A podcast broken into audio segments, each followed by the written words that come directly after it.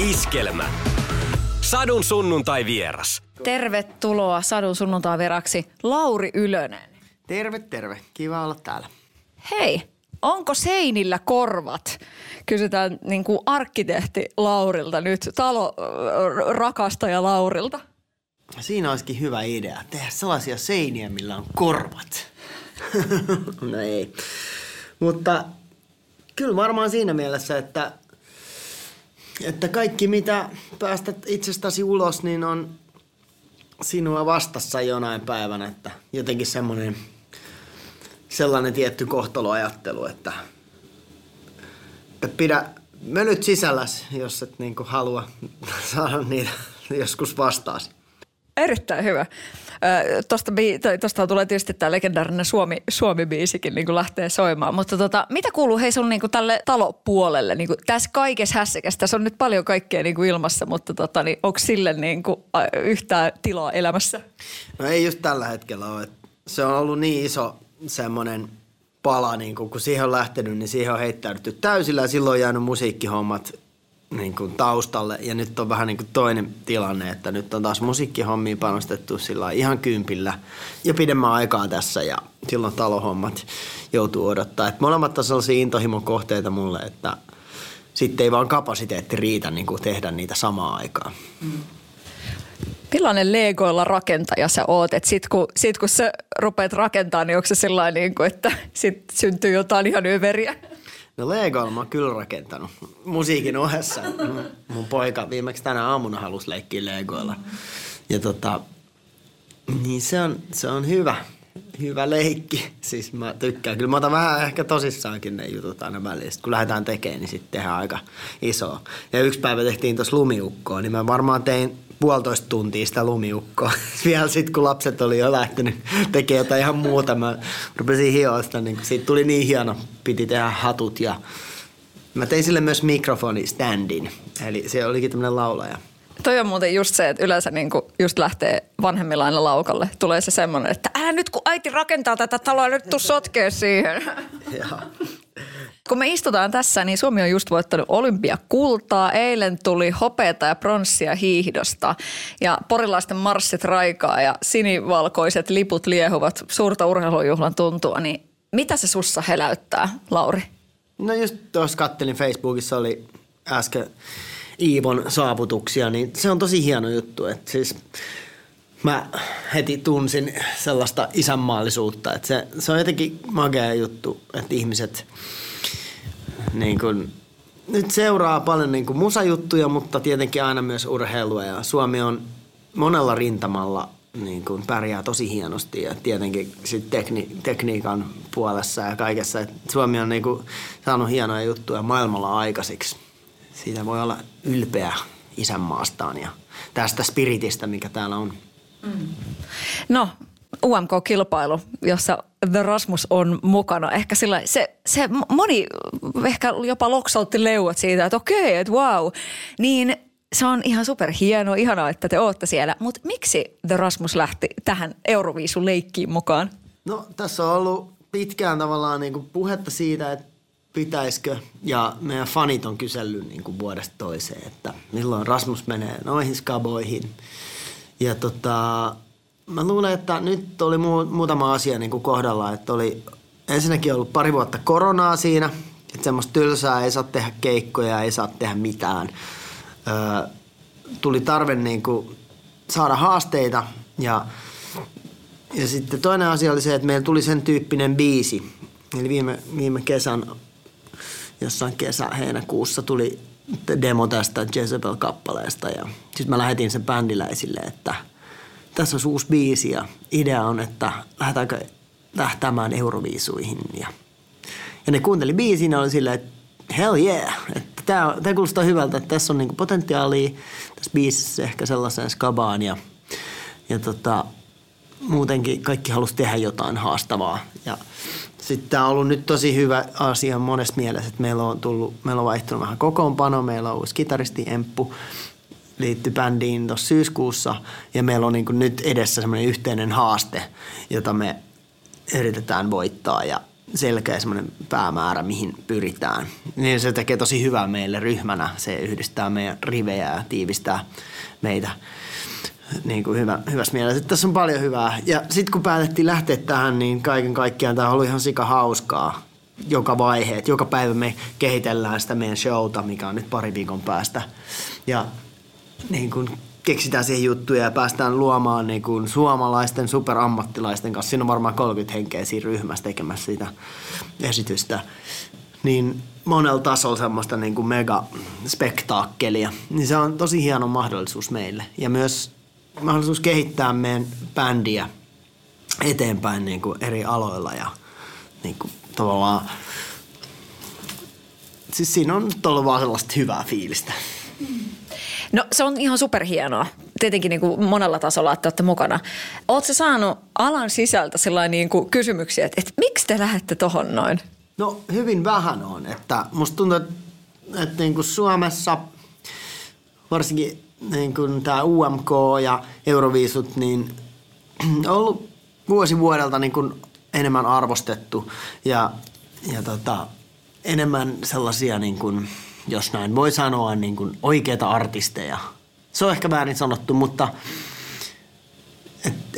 semmoisia niin artisteja, jotka ehkä ennen ei olisi lähtenyt, niin miettii sitä semmoisena hyvänä mahdollisuutena. Ja siitä on tullut Suomen suurin musiikki, tämmöinen show, musiikkitapahtuma joka vuosi. Et se on, se on hieno juttu. Ja siis se konsepti ylipäätään Euroviisuissa on mun mielestä tosi hieno, että aikoinaan sodan jälkeen niin kehitettiin tämä juttu yhdistämään näitä maita ja tekemään jotain kimpassa, niin sehän on kaunis ajatus.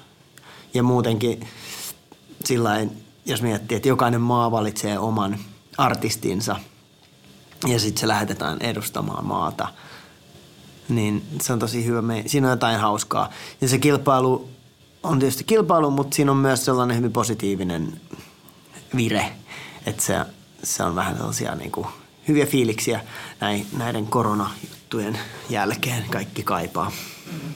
Mitä se muuttaa teidän bändissä, jos Euroviisu-edustuspaikka tulee? No, jos me päästään sinne, niin se on tietysti tosi hieno mahdollisuus päästä soittamaan 200 miljoonaa katsojaa tai jotain älytöntä siinä finaalissa – tai siellä Italiassa. Ja se olisi meille hyvä, hyvä moneskin mielessä, että meillä on niin paljon faneja ympäri Eurooppaa ja näissä maissa, missä ketkä osallistuu Euroviisuihin, niin me varmaan saataisiin niitä sillä hyvällä tavalla aktivoituu. Ja varmaan saataisiin myös hyvää, hyvää supporttia sieltä, sieltä suunnalta, että jos vaan päästään jatkoon. Mm. Minkälaiset Euroviisu-muistot sulla on? Onko tullut reggae-okeit ja muut katottua lapsena? No kyllä muistaa kaikki biisejä. Että on niinku jotain tipiti, tipiti, tipiti ja kaikki kovia tällaisia. Tuntuu, että ehkä just ne biisit, jos ajattelee nyt Euroviisuja ja tätä vaikka top 7, mikä Suomesta valittiin, niin siitä on niinku tipitiitä aika kaukana. Että on ihan semmoista niinku, semmoista niin kuin vakavamielistä musiikkia siinä, siinä mielessä. Tota mä ehkä yritin sanoa siinä, kun muistaa sen Euroviisut, mitä se oli silloin. Siinä oli vähän enemmän semmoinen niin kuin vitsi, vitsikäs fiilis. Nyt se on semmoinen niin kuin, ehkä pikkasen tavallaan totisempi, niin kuin hyvässä mielessä. Uh, mutta muistan lapsuudesta Euroviisut. Se oli tietysti joka vuosi aina jonkinlainen juttu. Mutta, mutta nyt se se profiili on muuttunut viime vuosien aikana. On niin kuin huomattavasti houkuttelevampi meidänkin kaltaiselle bändille. Sadun sunnuntai vieras. Sadun sunnuntai vieraana Lauri Ylönen. Millainen kisavietti sul on noin ylipäätänsä, kun olet kuitenkin UMK, se on kisaa, niin millainen, millainen kilpailuhenki sinusta löytyy? No kyllä mä oon ihan tosi kilpailuhenkinen. Pitäähän se olla. Et siis välillä niin pitää oikein varoa sanoja, että ei kuulosta ylimieliseltä. Mutta, mutta ehkä sitä on niin kuin, tai suomalaiset on niin sillain, Suomessa pitää olla tosi varovainen, ettei vaan sano mitään, ettei kuulosta niin kuin siltä, että ottaa asiat liian itsestäänselvyytenä. Mutta, mutta että vaikka tämä on tämmöinen niin kuin positiivinen ja tässä tämmöinen hauska fiilis tässä kisassa, niin kyllä me ihan niin kuin kynsiä hampaa yritetään tämä voittaa. Et treenataan ihan hulluna joka päivä Ja useamman kuukauden aikana jo tässä tehty niin, että jotain niin kuin edistääksemme sitä meidän showta. Niin se on myös tosi, tosi kivaa, että niin kuin mä sanoin, että tässä on ollut pari vuotta tosi semmoista pysähtynyttä ja tylsää kurjaa aikaa koronan takia, niin nyt on semmoinen selkeä joku päämäärä, mitä kohde ollaan menossa. No jos on kisaviettiä ja harrastuksiin kuuluu toi skeittaukset ja on niinku, tuommoista niinku fillariosastoa, niin tota, miten iskä noin hazardilistat, niin onko koskaan sattunut ja tapahtunut ehkä vähän liikaa, koska se kisavietti on siellä niinku ollut jotenkin vahvoilla? No joo, kyllä mä oon erilaisissa niinku urheiluasioissa itseäni ainakin rikkonut aika paljon, että just skeittauksessa mur, murjoin olkapääni – tai toisen olkapään, joka lähti ihan sijoiltaan ja sitä yritettiin laittaa neljä tuntia paikalle ja toinen olkapää meni taas rikki surffaaleessa, että mä pamautin tuolla Kalifornian rannikolla sinne semmoiseen aaltoon, joka veti mut sinne pohjaan ja siellä lähti toinen olkapää rikki ja niin kuin, kyllä, kyllä aina pitää vetää täysillä. Itse asiassa lautakin meni katki siinä rytäkässä. Mutta niin, niin sellaista niin kuin ekstremeä heittäytymistä on ollut aina niin kuin kaikkiin asioihin. Onko se koskaan niin kuin joku lähipiiristä yrittänyt niin kuin toppuutella, että hei, mites jos niin kuin sormet murtuu ja ei, ei pysty niin kuin vaikka soittaa ja, ja silleen, että kaikki niin kuin riekkumiset lavalla ja muuta vastaavaa, niin... No kyllä sitä aina välillä tulee, että pitäisikö sun jättää noin sun pojalle noin extreme lajit? se on varmaan hyvä vinkki, mutta se on semmoinen tietynlainen niin kuin puoli minua, jota ei ehkä pysty koskaan niin kuin riistämään minulta. Että vaan jotenkin semmoinen ikuinen teini. Mutta mitäs keikoilla, niin miten, miten crazy ja miten hullu sä oot siellä?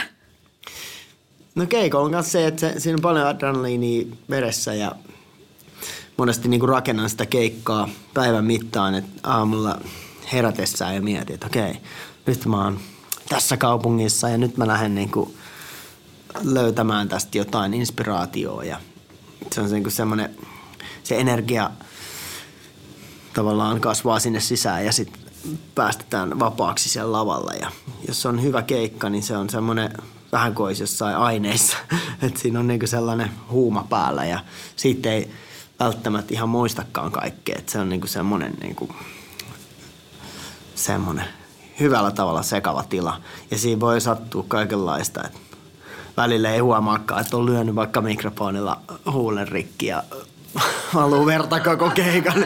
Fanit näyttää sille, että hei. Että sitä, niinku, sitä on semmoisessa niinku tiloissa siinä helposti. Ja se on ihan parasta. Se on, niinku, se on sellaista huumetta, mitä pitää aina saada vähän lisää. Ja nyt kun ei ole pari vuoteen keikkoja, niin se on ollut ihan kauheata, että se on niin kuin tullut niin iso, isoksi osaksi elämää se kiertäminen ja keikkailu ja se semmoinen lifestyle. Tuliko se sulle yllätyksenä, että, että se tuntuukin niin rajulta se, että ei pääse esiintymään? No kyllä mä tiesin, että yleensä jos on ollut semmoinen jakso, että ollaan kotona vaikka kuukausi, on niin kuin breikkiä keikoilta, niin siinä alkaa jo vähän silleen niin kuin hermostua niin kuin, tai jotenkin tekee mieli niin kuin taas lähteä, pakata laukkuja, niin kuin mennä jonnekin ja seikkailla.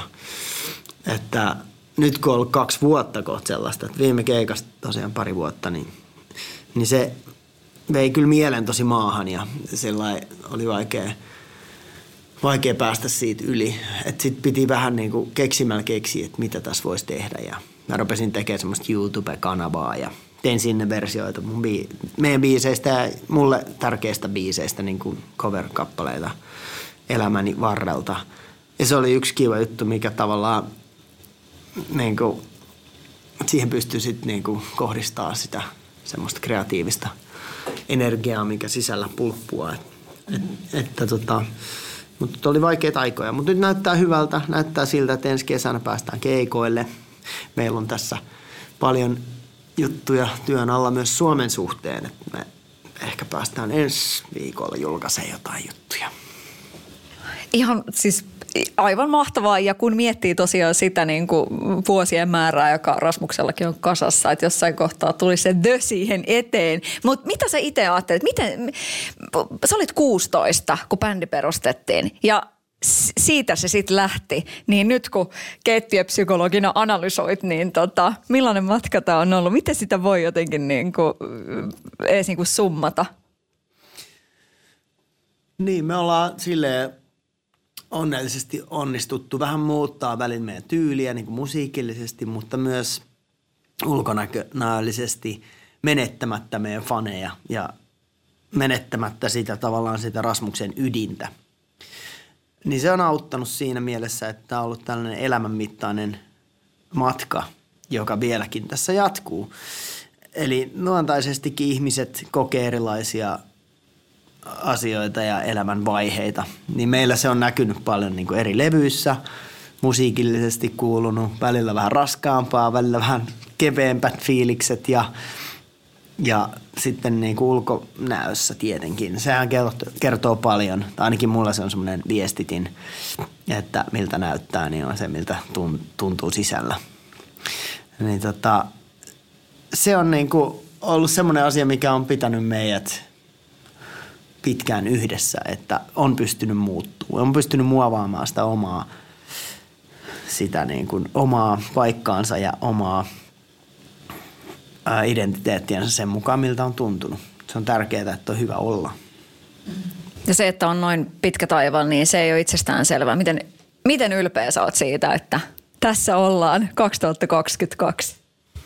No mä oon tosi ylpeä siitä, että on ollut kaikenlaisia vastoinkäymisiä ja – viimeisimpänä nyt kitaristi Pauli ilmoitti nähtävänsä bändistä 28 vuoden jälkeen, mikä on niin ihan hullu juttu, kun me ollaan oltu ystäviä niin kuin, ja tehty tätä juttua. Tämä on tämmöinen meidän elämäntyö yhdessä.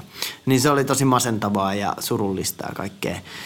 Mutta niin siitäkin sitten päätimme, että no hitto, me halutaan vielä jatkaa – että nyt pitää vaan koittaa löytää uusi tyyppi. Ja aika äkkiä löydettiinkin, ei siinä nyt hirveän kauan mennyt. No, mitä tuli bändiin, kun Emppu Suhonen tuli mukaan legendaarisesta TikTokista Emppu? Joo, Emppu on siis ihan super hieno löytö. Emppu on todella hyvä kitaristi, mutta hän on myös todella jännä tyyppi ja tosi semmoinen hauska persona ja tosi energinen ja jotenkin täydellisesti sopi meidän bändiin. Et, et se on tärkeä se henkilökemia. Sen lisäksi, että on hyvä soittaja, mutta vähintään yhtä tärkeää on niinku se, että tulee hyvin toimeen tyypin kanssa. Että tässä, tässä ammatissa niinku tavallaan tullaan aika läheiseksi väistämättä ja me ollaan tosi oltu semmoinen niinku, vähän niin kuin perhe bändinä, että siellä jaetaan niinku kaikki ilot ja surut ja – se on tosi semmoinen niin kuin henkilökohtainen ympyrä, mihin me otettiin hänet mukaan. Niin se oli tärkeää, että se tuntui heti oikealta ja että hän on semmoinen niin kuin, hän on sillain niin kuin kokenut tyyppi, että hän on tehnyt kaikenlaista, hän on kiertänyt ja ollut eri, eri kokoonpanoissa, mutta silti hän on tosi nälkäinen niin kuin näkemään uutta. Niin se on hyvä yhdistelmä. Plus, että hän on myös – valinnut sen artistin elämän ilmeisesti jo kauan sitten, että hän on, hän on niin kuin ikään kuin kieltäytynyt niistä oikeista töistä ja yrittänyt päästä musiikilla ja pysyä hengissä musiikin tekemisellä. Niin sitä on pakko arvostaa. että tosi moni luovuttaa, jos ei löydy sitä niin kuin voittaja konseptia, että niin, niin tosi moni ei niinku sit jaksa harrastaa sitä. Tai ei pysty. Pitää sit niinku antaa periksi siitä. Mutta hän on, hän on ollut tosi sitkeä taistelija. Se on niinku upeata. Tarina kertoo, Lauri Ylönen, että sun systerillä oli iso vaikutus siihen, että sä oot alun perin niin ruvennut laulamaan, että et, et hän jotenkin rohkas sua. Niin tota, kun puhutaan tosta, että valitsee sen artistiuden, missä vaiheessa sä oot sen valinnut? No varmaan se oli aluksi kuitenkin harrastus siinä koulun ohessa, mutta mulla oli semmoinen hetki siinä lukion ekan luokan jälkeen. Lukion tokalla, niin mä päätin lopettaa koulun siihen hetkeen. Se oli aika sellainen niin kuin, ikään kuin valinta, jos mä uhrasin jotain bändin eteen. Eli mietin, että okei, näitä bänditilaisuuksia – ei ehkä tule myöhemmin uudestaan, mutta jos nyt sit tosi huonosti menee, niin sit vaikka iltalukioon myöhemmin. Ja tota, se oli hyvä päätös silleen, että mä pystyin sitten alkaa täysin tota, täysillä tekemään bändin eteen juttuja ja silloin lähti oikeastaan semmoinen iso kehitysvaihe käyntiinkin siitä. Mutta kyllä bändi on niinku ollut aina mennyt kaiken edelle. Et kaikki ihmissuhteet, perhesuhteet, niinku kaikki. Bändi on aina ollut se ykkönen. Se on, se on ollut tärkeää, mutta silloinkin on ollut tärkeää, että on löytänyt siihen semmoista oikeat kaverit vierelle, joille se on yhtä tärkeää. Että tässä on niinku, jokainen meistä on tehnyt semmoisia uhrauksia sen eteen, että ollaan päästy bändinä eteenpäin. Se on yksi, yksi asia. Sadun sunnuntai vieras. Onko kokonaan välit katkenut johonkin sen takia, että se bändi on mennyt kaiken edelle? No ei ehkä kokonaan, mutta tuntuu, että aikoinaan monet ystävyyssuhteetkin ne niin kuin hiipuivat. Ja sitten tuli vähän huonoa omatuntoakin, että elämä niin kuin keskipiste siirtyi vähän muualle. Mutta se on myös luonnollista. Monilla varmaan muutenkin jää niin kuin koulukaverit sinne ja sitten siirrytään vaikka eri kaupunkiin töihin tai jotain näin. Niin se, se vai yhteydenpito öö, vaikeutuu ja sitten se ehkä lopulta katkeaa. Niin semmoinen on tietysti ollut vähän niin kuin, mikä on mieltä varjostanut. Että on tuntunut siltä, että on vaan niin keskittynyt omiin juttuihin ja unohtanut niin kuin muut ihmiset. Ja jotkut on niin kuin ehkä vähän jopa syyllistänyt siitä. Jotkut tahot. Se tuntuu vähän oudolta, mutta, mutta, mutta siis elämä on sille, tai mä ainakin mietin, että mieluummin muutama tosi hyvä kaveri kuin sillä sata semmoista ihan ok frendiä. Että ei se kapasiteettikään riitä niin kuin siihen ylläpitää. Niin kuin, että, että on niin kiireistä elämää kuitenkin ollut, että sitten se oma perhe on tärkeä ja sitten aikaa niin kuin mieluummin paneutuu jonkun hyvän, hyvän friendin kanssa niin kuin juttuun, kun sillä yrittää ylläpitää kaikkea. Millainen ystäväpiiri sulla on tällä hetkellä? No mulla on mielenkiintoinen ystäväpiiri sillä että mulla on aika paljon tuttuja ympäri maailmaa. Öö, nyt tietenkin Suomesta tosi paljon luonnollisesti, mutta myös vaikka Havailta, josta mä oon asunut viimeiset pari vuotta, niin siellä on, siellä on ja on suomalaisia siellä myös. Se on ollut hauska tavata tota, suomalaisia ihan toisella puolella maapalloa ja saunoa siellä yhdessä. Ja siellä on, jotenkin siellä on niin helppo tulla toimeen sit suomalaisten kanssa, kun pääsee höpöttää niitä suomi-juttuja ja no niin tietty huumori on vähän samanlaista ja, ja sitten niin vähän koti-ikävissään siellä yhdessä potea. Mutta myös Kaliforniasta tosi paljon. Mä asuin kuusi vuotta Losissa tai Santa Monicassa. Ja siellä on hirveästi tuttuja.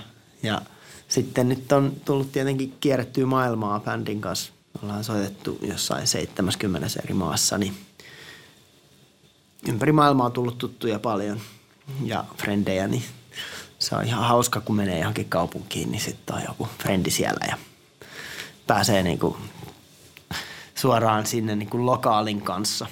Niin siitä saa paljon enemmän kaupungeista irti sillä että joku tulee vähän näyttää uusia mestoja. No mitä se on, miten se on ollut niinku parempi niin, että, että on niinku maailmalla niissä, niissä keikkapaikoissa, että siellä on oikeasti tavallaan niinku tuttuja. Että sehän voisi olla vaan niin, että mennään vaan sinne, lennetään ja vedetään keikkaa, lähdetään menee. Niin, mutta jos ei ole tuttuja, niin sitten me yleensä tehdään silleen, että me joko mainostetaan suoraan jossain somessa, että nyt me ollaan tulossa teidän kaupunkiin, että onko ketään innokasta tota, guidea meille, joka näyttäisi vähän meille paikkoja. Silloin voi tulla vähän ruuhkaakin sinne liikaa, mutta että tolle ollaan joskus vedetty. Tai sitten ihan vaan silleen, että jos me ollaan vaikka kävelty kaupungilla, siihen tulee jotain faneja tai että ei, Rasmus, me ollaan tulossa teidän keikalle illalla. Niin sitten me ollaan vaan, että hei, siistiä, että mitäs, mitäs täällä kaupungissa kannattaa nähdä. Ja sitten ne onkin yhtäkkiä silleen, että no hei, me näytetään teille. Tuolla on tosi siisti tollanen moderni museo tai tosi magea joku uusi kahvila tai jotain. Et, et silleen vähän fiiliksellä koittaa aina löytää paikallista väestöä, niin sitten näkee. Ja saa yleensä siitä paristunnissa niin paljon enemmän irti kaupungista onko faneilla lähtenyt pahastikin laukalle tässä vuosien saatossa? Et muistan, että Ville Valo esimerkiksi kertonut yhtäkkiä, että joku on leikannut hänen hiuksia jossain sellainen niin kuin keskellä, keskellä vilkasta katua ja näin poispäin. Niin tota, mitä sanot? No joo, on, on kyllä kaikkea tällaisia kohtaamisia, että jotkut on ollut vähän hysteerisempiä ja varsinkin jotenkin nuoremmat tyypit helpommin, niin ne niin kuin, ehkä sitten kokee asioita vähän voimakkaammin ja näyttää tunteensa vähän rohkeammin, niin, niin sellaisia on ollut just, että jengi on käynyt vähän niin kuin päälle jossain tuolla. Siis, mutta esimerkiksi lattareissa niin siellä on semmoinen tapa, että siellä pussaillaan poskelle ja tälleen, niin tälleen suomalaisessa, ujo, ujona suomalaisena, niin se tuntuu joskus vähän, vähän liiankin tungettelevalta, kun joku tulee niin kuin suutelee sua jossain niin kuin kadulla, joku tuntematon. Ja nyt varsinkin tälle covid-aikaan, niin voi olla, että niin kuin, täytyy pitää vähän etäisyyttä enemmänkin. Mm. Mutta että ei mitään sellaista niin kuin mega juttu, että olisi käynyt jotenkin pahasti, mutta kyllä mulla on niin kuin sulat lähtenyt päästä aika monesti, että niitä jengi ottaa mielellään matkamuistoksi. Mm. Mistä se muuten on tullut? Onko se niinku, mikä niinku tavallaan siellä, onko sille tarina taustalla, että on ollut sulkia tyypillä hatussa? Niin, no, sulat on vähän semmoinen niin kuin symboli vapaudelle ja ehkä siinä on joku semmoinen inkkari juttu myös. Tota, jonkinlainen sellainen niin kuin, että laitetaan se sotavarustus päälle ja sotamaski naamaa ja lähdetään vähän niin kuin vallottamaan jotain. Et mulle siitä tulee semmoista tietynlaista voimaa ja kun mä valmistaudun vaikka keikkaan, niin mä pääsen vähän niin kuin irti arjesta sillä. Se on tietynlainen semmoinen roolileikki myös. Se tekee hyvää, vähän niin kuin jalat irti maasta. Mikä sulle on keikassa niin kuin ehdottomasti paras hetki? Keikassa ehkä parhaat hetki voisi olla niin kuin alku ja loppu. Että alku on aina sellainen, siihen, siihen niin kuin, siinä on paljon sitä latausta ja sit se purkautuu usein niin kuin siinä, kun sä astut siellä lavalle. Ja, ja sitten lopussa on tietynlaista sellaista hurmasta, että yleensä keikat, hyvä keikka kasvaa niin kuin loppua kohden. Niin kuin koko ajan se energiataso ja se sellainen fiilis, niin kyllä, kyllä ne loput on hyviä usein me säästellään loppuun niin kuin tiettyjä paukkuja. Soitetaan siellä jotkut isot hitit, niin kyllä se on aika hienoa katsoa, kun tuhannet ihmiset hyppii samaan aikaan jotain sun biisiä. Onhan se ihan sairaan hienoa. Kyllästyykö siihen koskaan? No ei siihen kyllä kyllästy. Että sanotaan, jos meillä on kiertue vaikka jossa Euroopassa me tehdään usein vaikka kuusi viikkoa putkeen, niin me tehdään kuusi keikkaa viikossa yleensä. Et se on aika iso tahti ja monesti sunnuntai on vapaa. Niin silloin yleensä sunnuntaina on silleen, että voi vitsi, kun olisi tänään keikka. Että niinku joka päivä haluaisi tehdä sen keikan. Et se on niin, tuntuu se päivä vähän sille tylsältä ja merkityksettömältä, jos ei sitä keikkaa ole. Että tota, on se niin, niin hauskaa, siitä saa niin paljon sellaista energiaa ja positiivista fiilistä, että ei siihen kyllä kyllästy ikinä.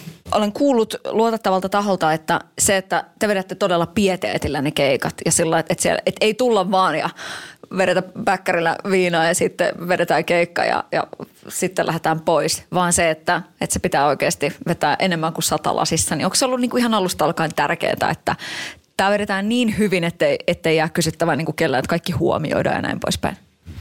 No kyllä me ollaan aina mietitty, että joka keikka on niin kuin osa sitä meidän, meidän valloitusta. Ja se on ollut aina silleen, että – monesti kun me ollaan oltu vaikka kiertueella just joidenkin niin sanotusti isompien kanssa, vaikka Himin tai Apokalyptikan joskus muinoin lämpärinä, niin se on ollut meille semmoinen alta vastaa, vastaa ja semmoinen asema, mitä me ollaan niin kuin nautittu. Tai ollaan tykätty siitä, että meidän on pakko yrittää lyödä noin laudalta ja soittaa paremmin. Niin että noita on vaikea mennä sen jälkeen lavalle. Et se on semmoinen vähän semmoinen niin kuin leikkimielinen, mutta kuitenkin semmoinen skava asenne päällä. Ja taas sellainen, että mitä sä sanoit siitä, että kuinka voiton haluisia ollaan, niin tavallaan sitä, sitä on aina ollut. Mm. No sitten kun miettii tosiaan, että sä oot tosi nuorena aloittanut noin hommat ja kyllähän se sitten niin kuin lähti, lähti aika nopeasti. Olit nuori kaveri, kun rupesi ihmiset täällä niin kuin Suomessakin tunnistaa muuta vastaavaa ja sitten ajattelee, että on kasvanut, niin kuin, kasvanut aikuiseksi tavallaan siinä, että on ollut julkisuuden valokeilassa, niin mitä sanot, että mi- miten, miten se on jotenkin onnistunut? Onko se ollut, niin, onko se ollut jotenkin sit vaikeaa se, että kun tiedetään, että, että on vähän niin kuin framilla koko ajan ja tässä kuitenkin pitäisi sitten elää, elää sitä tavallistakin elämää vai? No onhan se aina, aina sitä niin kuin haluaa sellaisia omia privaattia hetkiänsä ja ehkä mulla se, että mä oon asunut ulkomailla – niin se on vähän jeesannut just sitä, että tuntuu, että ainakin Suomessa niin kuin vauvasta vaariin kaikki jotenkin tuntee mun naama. Ehkä mä kuvittelen myös osan siitä, mutta tavallaan semmoinen niin kuin fiilis on, että kun tuolla kaupungilla pyörii, niin aika paljon niin kuin ihmiset huomioi, että tuossa on toi. Ei ne välttämättä sano mitään, mutta se, sekin, se fiilis, että ihmiset niin kuin tavallaan rekisteröi jotenkin sut, niin se voi joskus olla aika ahdistavaa ja – on ollut kiva asua Havailla, missä niinku kukaan ei välitä mitään, mitä mä teen. Ja mä oon monelle tyypille jättänyt kertomaan, että mitä mä teen. Et se on ihan, ihan niinku hauska muodostaa joskus semmoisiakin ihmissuhteita, että siinä ei ole minkäänlaista niinku alkuasetelmaa. Että mä huomaan, että monesti, ehkä luonnollisestikin, niin kun mä näen jotain tyyppejä, vanhoja frendejä, niin aina, no mites bändillä, että teillä oli sitä ja sitä. Ja tavallaan, että se on aika semmoista värikästä se meidän touhu ja siitä on helppo niin kuin puhua. Mutta pitäisi enemmän niin kuin kysyä heiltä, että hei, mitä sä oot tehnyt ja mitä sulle kuuluu ja näin poispäin. Että, että sekin ahdistaa joskus, että se on niin sellaista, kaikki huomio keskittyy niin kuin meidän touhuihin ja näin. Mutta No mitä jos sä saat kutsu johonkin mm, sukulaisen rippijuhliin niin, ja pääsetkin paikalle, niin miten sun siellä suhtaudutaan? No kyllä silleen lähe, lähipiirit, sukulaiset ja muut, niin ne osaa ottaa aika chillisti kyllä, että ei, kaikki ne, jotka mut tuntee, niin ei ne niinku mitään showta ala järjestää, mutta kyllä sit välillä silleen, että no niin, kukas laulaisi joulupukille? Lauri, pistäpäs siellä. Niinku, kyllä se niinku, aina välillä joutuu sitten niinku vetää. Mm. Niin. Miten sä muuten pidät huolta instrumentista, että tavallaan tyypillähän niin kuin ääni, ääni soi niin kuin tosi komeasti ja paranee vaan, niin mi- miten sä oot pitänyt huolta siitä? Mm, no mä itse nyt ihan lähiaikoina mä ottanut ensimmäisiä laulutunteja. No niin. Parempi myöhään kuin ei milloinkaan. Että, että just tota, siinä olisi paljon petraamisen varaa just niin kuin ihan semmoisessa niin kuin asenno, lauluasennossa ja just siitä palautumisessa ja kaikkea tällä. Varsinkin tulee ikää, niin ei se niin kuin varmaan ainakaan paremmaksi siitä mene. Et siitä on hyvä pitää huolta, jos aikoo vielä kauan lauleskella.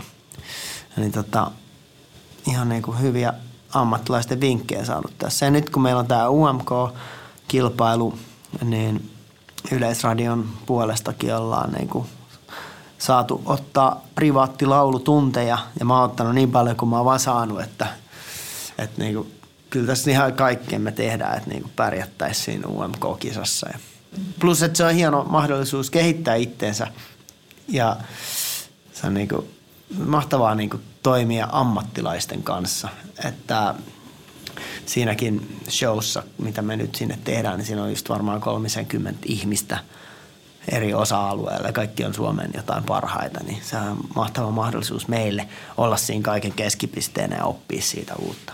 Musta toi asenne kuulostaa jotenkin niin kuin tosi upealta, että, että se, että kun tekin olette niin paljon, kaikki tietää, että mitä te olette tehnyt ja, ja tehnyt vaikka minkälaisten tyyppien kanssa töitä ja on isoja lavoja vallotettu ja näin. Ja silti, sit kun se asenne on toi, että hei, me voidaan oppia teiltä, niin mitä se, mitä se kertoo susta? Mun mielestä se kertoo jotenkin niin kuin tosi upeasta asenteesta. Hmm. No, varmaan niin kuin näkee omat vikansa ja tavallaan löytää ne paikat, missä voisi itseään kehittää. Niin sehän on ihan terveellistä ajatella niin. Ja, ja sille, silleen pitäisi enemmänkin ajatella myös sit jossain ihmissuhteissansa esimerkiksi, että, helposti osoittaa sormella jotain muuta, mutta ei osaakaan nähdä itsessään sitä vikaa, jos tulee vaikka paljon riitaa jonkun kanssa tai jotain. Että se niinku yrittäisi välillä päästä niinku boksi ulkopuolelle ja oman, oman juttunsa ulkopuolelle arvioida vähän sitä tilannetta silleen sieltä jostain korkeuksista, niin näkee vähän selvemmin. Mutta tässä yrittää niin kuin kaikkensa, että tämä hyvä pitkä ura vielä jatkuisi vaikka kuinka kauan, niin pitää sen jotenkin semmoisena terveenä ää, sieltä sisältä, niin sitä tavallaan monesti analysoi ja yrittää silleen ymmärtää, että miksi, miksi asiat tapahtuu. Sadun sunnuntai vieras. Mikä on Lauri, sulle semmoinen niinku viihdetaiteilija, semmoinen niinku, semmoinen niinku ihannekuva, että semmoinen tyyppi, joka on niinku viihdetaivaan kiintotähti, niin millainen se ihannekuva semmoisesta on? No mä nyt mietin sellaista hahmoa kuin Alice Cooper, joka on mulle sellainen niinku lapsuuden sankari. Mä olin joku kymmenenvuotias, niin mulla oli hänen juliste mun seinällä ja hän oli siinä meikit päällä ja pyyttoni käärme kaulassa ja niinku sellainen vaarallinen tota, supersankari. Oikeastaan semmoinen niinku, aika pahis tyyppi. Ja mä ihailin häntä ihan, ihan sikana ja hänellä oli semmoinen biisi kuin Poison silloin joskus 80-luvun lopulla ja mä olin silloin just joku 10 V. Ja se oli sellaista niin kuin aikaa mulle, jolloin mun niin kuin tavallaan identiteetti alkoi muodostua ja hänellä on ollut suuri merkitys siihen, minkälainen musta on tullut artistina. Niin siinä on yksi hieno esimerkki tällaisesta pitkästä urasta. Ja mä oon hänet tavannutkin myöhemmin. Niin hän on just kertonut siitä, että hän, hän pystyy niinku tekemään tätä sen takia, että hänellä on niinku tämä ikään kuin rooli päällä. Hän vetää niinku Alicein kamat päälle ja astuu siihen niinku maailmaan ja tekee kaikkea hullua ja on, on niinku se taiteilija ja sitten hänellä on myös se arkinen puoli. Ja jollain hän niin kuin, mitä nyt tekee, hän, hän golfaa ja muuta, mitä, mikä mun mielestä ei ole yhtään niin kiinnostavaa, mutta, mutta tavallaan, että pitää niin kuin jalat maassa. Öö, niin ehkä mä oon just häneltä oppinut vähän niin kuin mä oon miettinyt sitä elämää ja sitä niin kuin pitkää uraa, niin tämmöinen niin kuin järjestely on aika hyvä siinä mielessä, että siinä, siinä pysyy vähän niin kuin – ää, silleen siitä niin kuin todellisessa elämässä myös kiinni. Koska mullakin on kolme lasta, perhe ja niin kuin siihen liittyvät vastuut ja kaikki arjen ihanat askareet, niin tota, ää, ne pitää hoitua. Että, että siis se, se pitää vaan osata niin kuin jaotella se aika jotenkin järkevästi. Mikä se on sitten se semmoinen niin irvikuva sille – että, että jos toi on niinku se ihan, ihannekuva, että, että siellä niinku pystyy yhdistelemään asioita ja siellä on, ne niinku, on rooleja, niin mikä on sitten siitä tavallaan se, se vastapuoli? No ehkä tuo, kun mä sanoin ton, ton asian, niin mä ehkä myös viittasin vähän siihen, että, että voit myös elää semmoisen hyvin lyhyen rock-elämän. Niin kuin mäkin joskus käytin aika paljon alkoholia, nyt mä oon ollut kohta 12 vuotta juomatta mitään – niin jos mä olisin jatkanut sitä touhua, niin mä en olisi varmasti tässä nytten näin hyvissä fiiliksissä rakentamassa jotain uutta. Et, et se, oli niinku, se väsytti mua tosi paljon ja se elämäntyyli piti loppua. Niin, niin se on ehkä sit se irvikuva, mikä musta olisi voinut tulla, jos mä olisin niinku jatkanut siitä biletystä.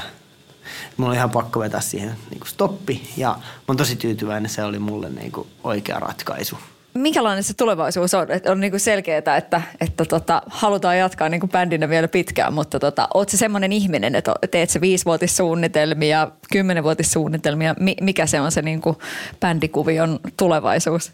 No, ehkä mä teen jonkun niinku yksivuotissuunnitelman tällä hetkellä.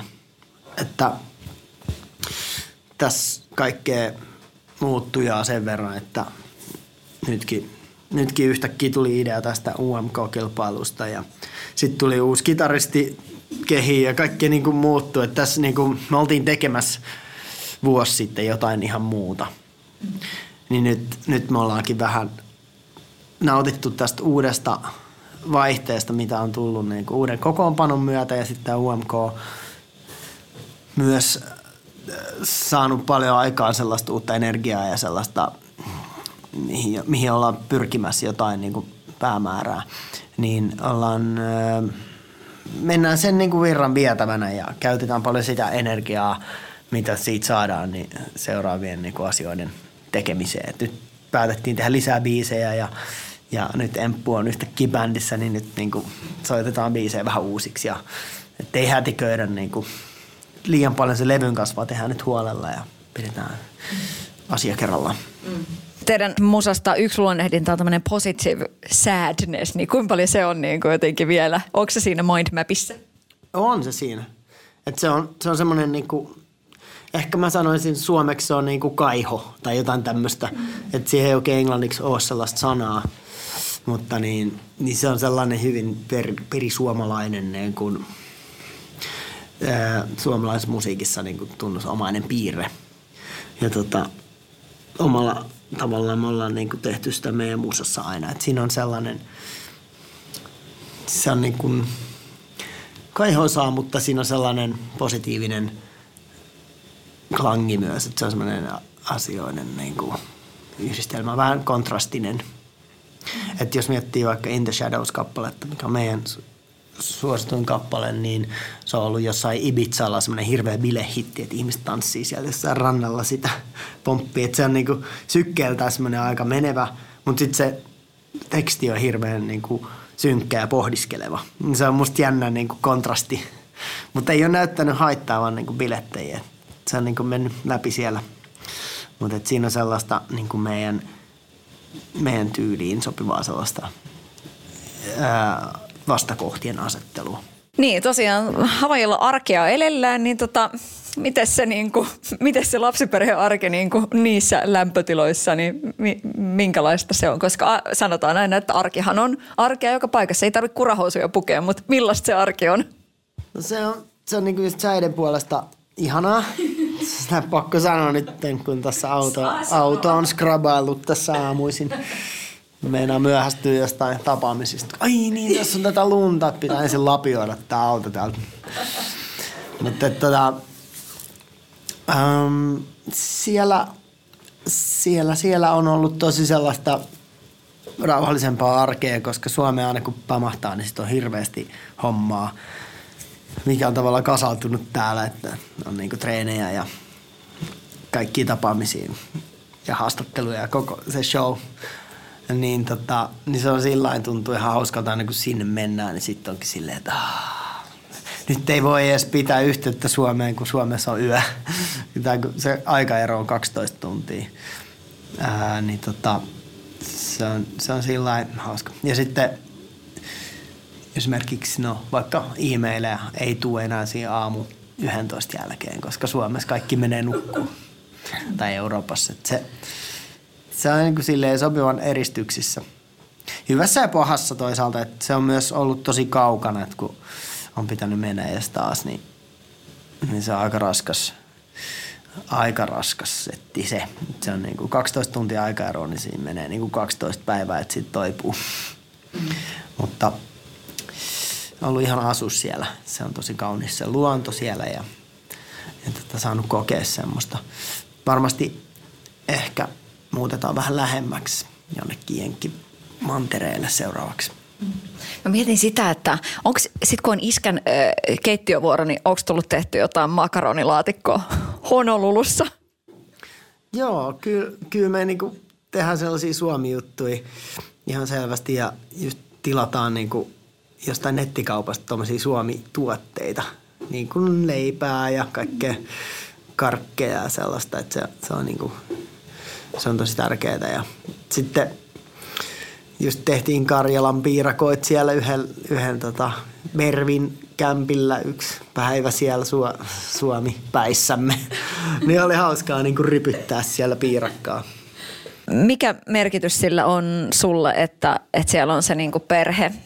Mitä se Family Man-osasto sulle merkitsee? Sä tuossa puhuit kolme lasta ja, ja tota, oot kertonut, että että tavallaan kun on koettu keskenmenoja, että se on myöskin niin kuin syventänyt sitä, sitä ajatusta siitä isyydestä. Niin mitä sä ajattelet siitä, miten tärkeä asia se on sulle, että sä oot isä? No onhan se ihan tosi tärkeä asia minulle. Kyllä mä varmaan aika nuorena jo päätin, että jonain päivänä mä haluaisin olla isä. Mä oon pitänyt lapsista ihan niin kuin, niin kuin pienestä lähtien jotain, jotain niin kuin sillä on ollut kiva olla niin kuin lasten parissa. Siis niin kuin, ja mä huomaan, että jos mä menen johonkin juhliin jossain aikuisten juhliin, niin mä yleensä hankkinut sinne, missä ne skidit pörrää. Et jotenkin se vaan, jotenkin se, se tuntuu, että joskus se, ne lapset, niistä saa sellaista niin hyvää, semmoista jotain hauskaa energiaa. Ne on niin positiivisia, iloisia ja sellaisia puhtoisia, niin se, se on niin kuin hy- hyvää seuraa. No klassikko kysymys, miten sä oot onnistunut yhdistämään niin, että se, että on niinku rokkikukkoja kiertueella ja laukku pakattuna tosi paljon ja sitten on se perhejuttu. Onko se niinku, se, tarviiko sitä edes niinku yhtään miettiä, että miten ne yhdistää? Totta kai ne yhdistää. No sitä pitäisi varmaan kysyä mun puolisolta, mutta kyllä se vaatii aina vähän väliä, varsinkin niin päin, että sit kun palaa sieltä, sieltä kiertueelta kotiin, niin se arki on aika tyly joskus ja se on tosi niin kuin vaativaa olla lasten kanssa. Et on ne pienemmät on nyt neljä kuukautta ja neljä vuotta, niin molemmat on sille omalla tavallaan tosi vaativia ja huomioon kipeitä. Niin tota, se on rankkaa hommaa se arjen pyörittäminen. Helpompi olla rokkitähti, mutta ei kerrata sitä puolisolle. Niin, no mites, miten tota, no sit löytyy myös tämä niinku vähän isompi, isompi tyyppi, niin tota, m- mitä se, että hän, hän tietysti tietää, että mitä isä tekee työkseen, mutta tota, niin onko siellä jo vinkkeitä, että ehkä jotain tämän tyyppistä haluaisi itsekin tehdä? No, hän, hän, niinku, hän etenee omassa elämässään ihan omaan tahtiin. Että nämä, yleensä ei lapset halua välttämättä tehdä niitä juttuja, mitä vanhemmat tekee. Se on tärkeää löytää omat polkunsa ja, ja ylipäänsä mitä ikinä tekee, niin siihen löytyy semmoinen oma intohimo. Sillä on hirveästi merkitystä sen asian niin kuin eteenpäin menemiseen. Että ei ole mitään kiirettä löytää omaa juttua, vaikka, niin kuin, vaikka et löytäisi omaa juttuus vielä kolmekymppisenäkään, niin sekään ei ole liian myöhäistä. Että, että se niin kuin, elämä on niin pitkä ja niin erilaisia valintoja täynnä, että tämä vaan pitää aistit auki ja olla sillä utelias, niin se on hyvä. Itse asiassa nyt on pakko sanoa, että mielestäni on tosi hauskaa, että, että tyyliin äh, yhdeksän ihmistä kymmenestä sanoo, että kun elämä on lyhyt ja sä sanot, että elämä on pitkä. Parempihan se on noin ajatella itse asiassa. No joo, totta. Hei, äh, kiitos tosi paljon. Onko niinku jotain betsejä pistetty UMK voiton osalta, Lauri, johonkin suuntaan? Oletko se semmoinen tyyppi vedonlyöjä? No ei UMK, mutta jos me voitetaan Euroviisun, niin sitten mä otan tiikeritatskan. Mihin se tulee? en mä tiedä vielä. Kiitos. Kiitos. Satu, sunnuntai ja vieras. Sadun sunnuntai vieras.